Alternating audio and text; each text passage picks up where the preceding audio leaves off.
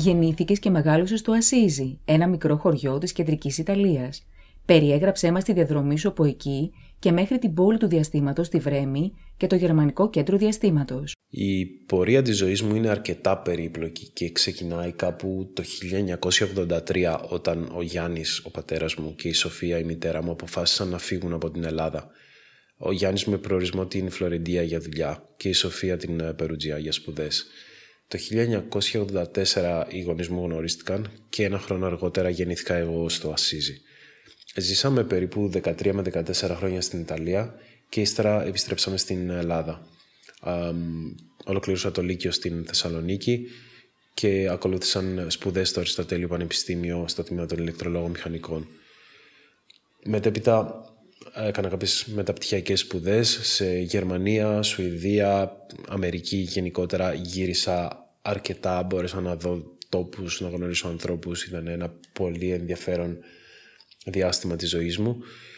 Μέχρι το 2012, όταν και ήρθα στη Βρέμη, όπου πλέον ζω τα τελευταία χρόνια και εργάζομαι. Έζησες και σπούδασες στη Θεσσαλονίκη. Τι μνήμες έχεις από την πόλη; Θυμάμαι ήμουν 14 όταν με πρώτο πήγαν οι γονείς μου στην ε, Θεσσαλονίκη. Σχεδόν με το ζόρι εγώ δεν ήθελα να φύγω από την Ιταλία και έτσι η πόλη αποτέλεσε για χρόνια δράκο στο παραμύθι της ζωής μου. Ερχόμενος από ένα μικρό χωριό της Ιταλίας, ε, με τρομάζαν αρκετά πράγματα στην Μεγαλούπολη. Τα έντονα φώτα, το δίσοσμο λιμάνι. Ήταν αρκετά βρώμικη πόλη και οι άνθρωποι ήταν διαφορετικοί, η νοοτροπία τους ήταν διαφορετική από αυτήν που είχα γνωρίσει τόσα χρόνια στην Ιταλία. Έτσι με την πρώτη ευκαιρία έφυγα, άφησα την πόλη. Ταξίδεψα, είδα τόπους, έζησα άλλους ανθρώπους και παραδόξως αυτοί οι ξένοι άνθρωποι με βοήθησαν να ξεπεράσω όλα αυτά που ένιωθα και να μπορέσω να αποδεχθώ τη Θεσσαλονίκη και να αποδεχθεί και εκείνη εμένα και σίγουρα πλέον ε, μου λείπει. Είσαι μηχανικός με σπουδές στις διαστημικές επιστήμες. Ποιο ακριβώς είναι το αντικείμενο της εργασίας σου; Σίγουρα το αντικείμενο της δουλειάς μου ακούγεται αρκετά εξωτικό και ξένο, όμως και εγώ κάνω ό,τι κάνει ο περισσότερος κόσμος. Ξυπνάω το πρωί, θα φάω το πρωινό μου και πηγαίνω σε ένα γραφείο όπου θα περάσω και το μεγαλύτερο μέρος της ημέρας. Φυσικά υπάρχουν διαστήματα που θα με βρούνε στο εργαστήριο, διότι ένα διαστημικό σκάφος πρέπει να υλοποιηθεί, πρέπει να κατασκευαστεί και να τεσταριστεί. Και αυτά τα διαστήματα είναι σίγουρα και το, το ζουμί και το πιο ενδιαφέρον κομμάτι της δουλειάς μου. Σε ποια ηλικία αποφάσισες να ασχοληθείς με την εξερεύνηση του διαστήματος και γιατί; Από τότε που θυμάμαι τον εαυτό μου ένιωθα να με ελκύει ο ουρανός, τα άστρα και το σύμπαν γενικότερα. Όμως την απόφαση να ασχοληθώ με το επάγγελμα αυτό την πήρα όταν ήμουν νομίζω 12 ή 13 όταν έπεσε στα χέρια μου ένας δίσκος της μητέρας μου του David Bowie και συγκεκριμένα το Ziggy Stardust. Και εφόσον βρήκα τι ήθελα να κάνω όταν μεγαλώσω, έπρεπε να ψάξω και να βρω τον αντίστοιχο τρόπο για να το πραγματοποιήσω.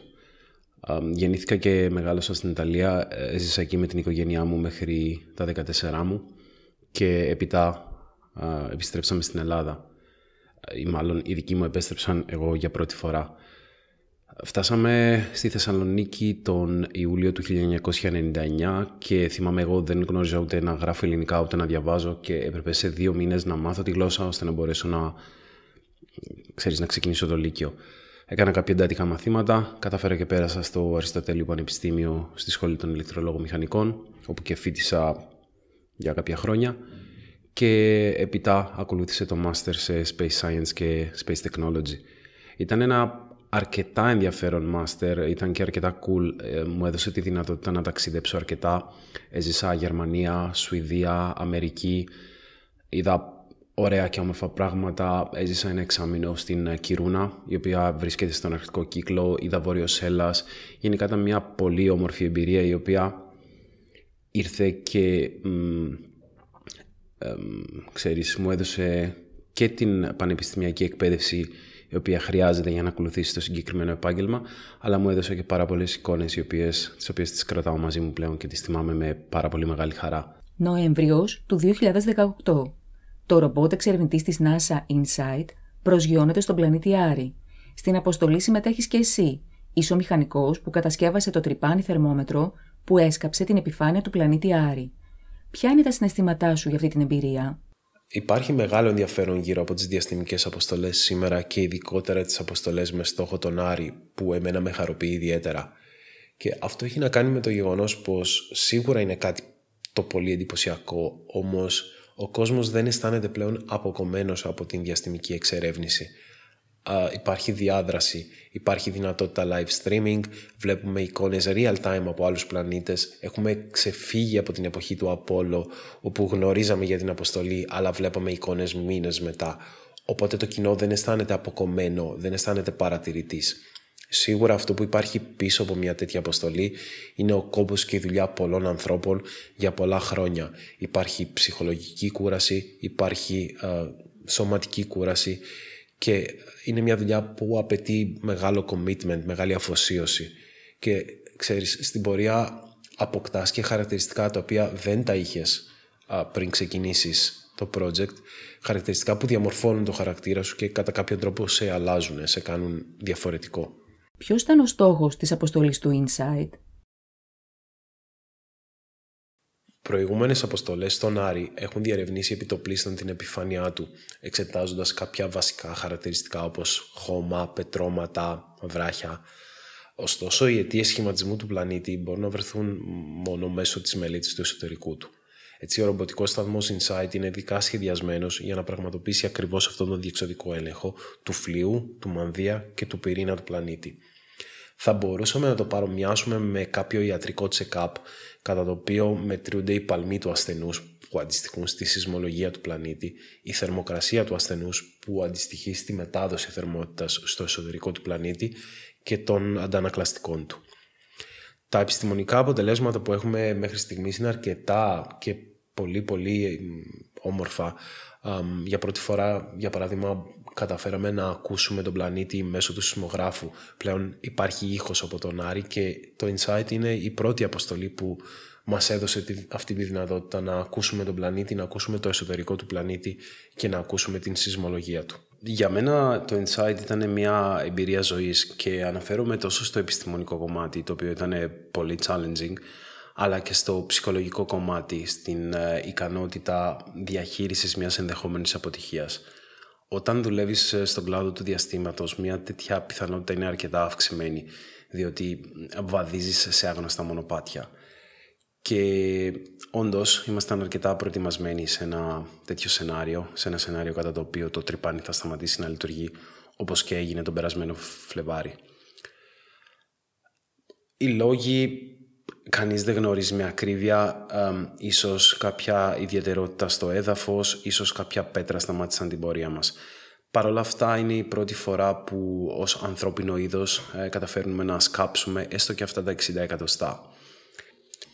Προσωπικά δεν μου αρέσει ο όρος αποτυχία γιατί ακόμη και ε, μέσα από τέτοιες μη αποτυχημένες προσπάθειες μαθαίνεις περισσότερα πράγματα. Μαθαίνεις πώς να γίνεις καλύτερος και μαθαίνεις πώς να σχεδιάσεις μια αποστολή η οποία στο μέλλον θα καταφέρει περισσότερο από το insight. Μπορεί να μην φτάσαμε τον στόχο των 5 μέτρων που είχαμε αρχικά θέσει, όμως ακόμη και αυτά τα 60 εκατοστά είναι ε, world record. Είναι η πρώτη φορά που ως ανθρώπινο είδος καταφέρνουμε να σκάψουμε έστω και αυτά τα 60-70 εκατοστά. Και αυτό που πραγματικά έχει σημασία σε όλες αυτές τις διαστημικές ανακαλύψεις είναι που μας τοποθετούν ως ανθρώπινο είδος μέσα σε αυτό το cosmic scale. Και ξέρεις, ε, στην αρχή πιστεύαμε πως η γη ήταν στο κέντρο του σύμπαντος και όλα περιστέφονταν γύρω της. Μετά ανακαλύψαμε πως ο ήλιος είναι στη, στο κέντρο του πλανητικού μας συστήματος. Θεωρούσαμε αρχικά πως είμαστε ο μοναδικός πλανήτης ή θεωρούσαμε πως ε, ήμασταν ο μοναδικός γαλαξίας και δεν υπήρχαν άλλοι γαλαξίες. Αλλά καθώς προχωράμε, καθώς μαθαίνουμε όλο και περισσότερα για το, για το σύμπαν, ε, μαθαίνουμε πως να είμαστε και λιγότερο εγωκεντρικοί και μαθαίνουμε ε, και καταλαβαίνουμε πως είμαστε ένα πολύ μικρό κομμάτι του παζλ που λέγεται σύμπαν. Πιστεύεις ότι είναι εφικτή η αποστολή ανθρώπων στον Άρη; Θα γίνει ο κόκκινος πλανήτης το επόμενο σπίτι των ανθρώπων; Σίγουρα κάποια στιγμή θα έχουμε ανθρώπους στον Άρη. Δεν γνωρίζω πότε, αλλά ήδη γίνεται αρκετή προσπάθεια ώστε να φτάσουμε σε αυτό το σημείο. το πραγματικό ερώτημα που κατά τη γνώμη μου πρέπει να απαντήσουμε είναι όχι αν μπορούμε να στείλουμε ανθρώπους στον Άρη, αλλά γιατί θέλουμε να στείλουμε ανθρώπους στον Άρη. Αυτό το ερώτημα πρέπει ως ανθρώπινο είδος να απαντήσουμε αρχικά.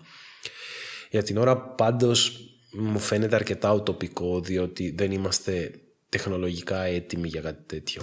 Και ακόμη και αν στέλναμε ανθρώπους στον Άρη σήμερα, θα τους καταδικάζαμε σε βέβαιο θάνατο, διότι δεν υπάρχει δυνατότητα επιστροφής, είναι one-way ticket. Και αυτό εγείρει αρκετά ερωτήματα όσον αφορά το ηθικό κομμάτι. Επάνω σε ποιο project δουλεύεις αυτόν τον καιρό; Αυτή τη στιγμή ασχολούμαι με το Lunar Gateway, ένας μελλοντικός διαστημικός σταθμός σε τροχιά γύρω από τη Σελήνη. Είναι ουσιαστικά ένα hub μεταξύ γης και διαστήματος και θα μπορείς σίγουρα να φιλοξενήσεις και ανθρώπους, αλλά κατά κύριο λόγο θα αποτελέσει βάση για μελλοντικές διαστημικές αποστολές. Μοιράσου μαζί μας την πιο δυνατή στιγμή στη μέχρι σήμερα καριέρα σου. Η πιο δυνατή στιγμή της καριέρας μου είναι αδιαμφισβήτητα η προσεδάφιση του Insight.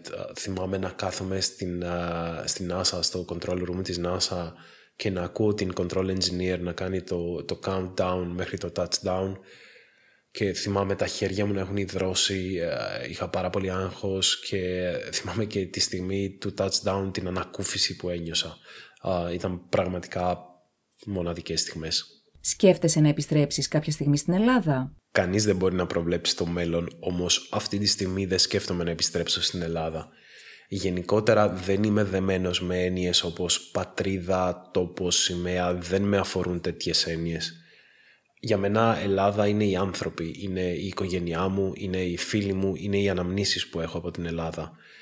Και σίγουρα μελλοντικά μπορεί να προκύψει και κάτι τέτοιο, όμως αυτή τη στιγμή δεν υπάρχουν οι προϋποθέσεις ώστε να, να επιστρέψω και να κάνω αυτό που μου αρέσει α, διατηρώντας έναν αξιοπρεπή τρόπο ζωής. Είμαι ο Γιώργος Τσακυρίδης και ακούς τα Acme Podcast Talks.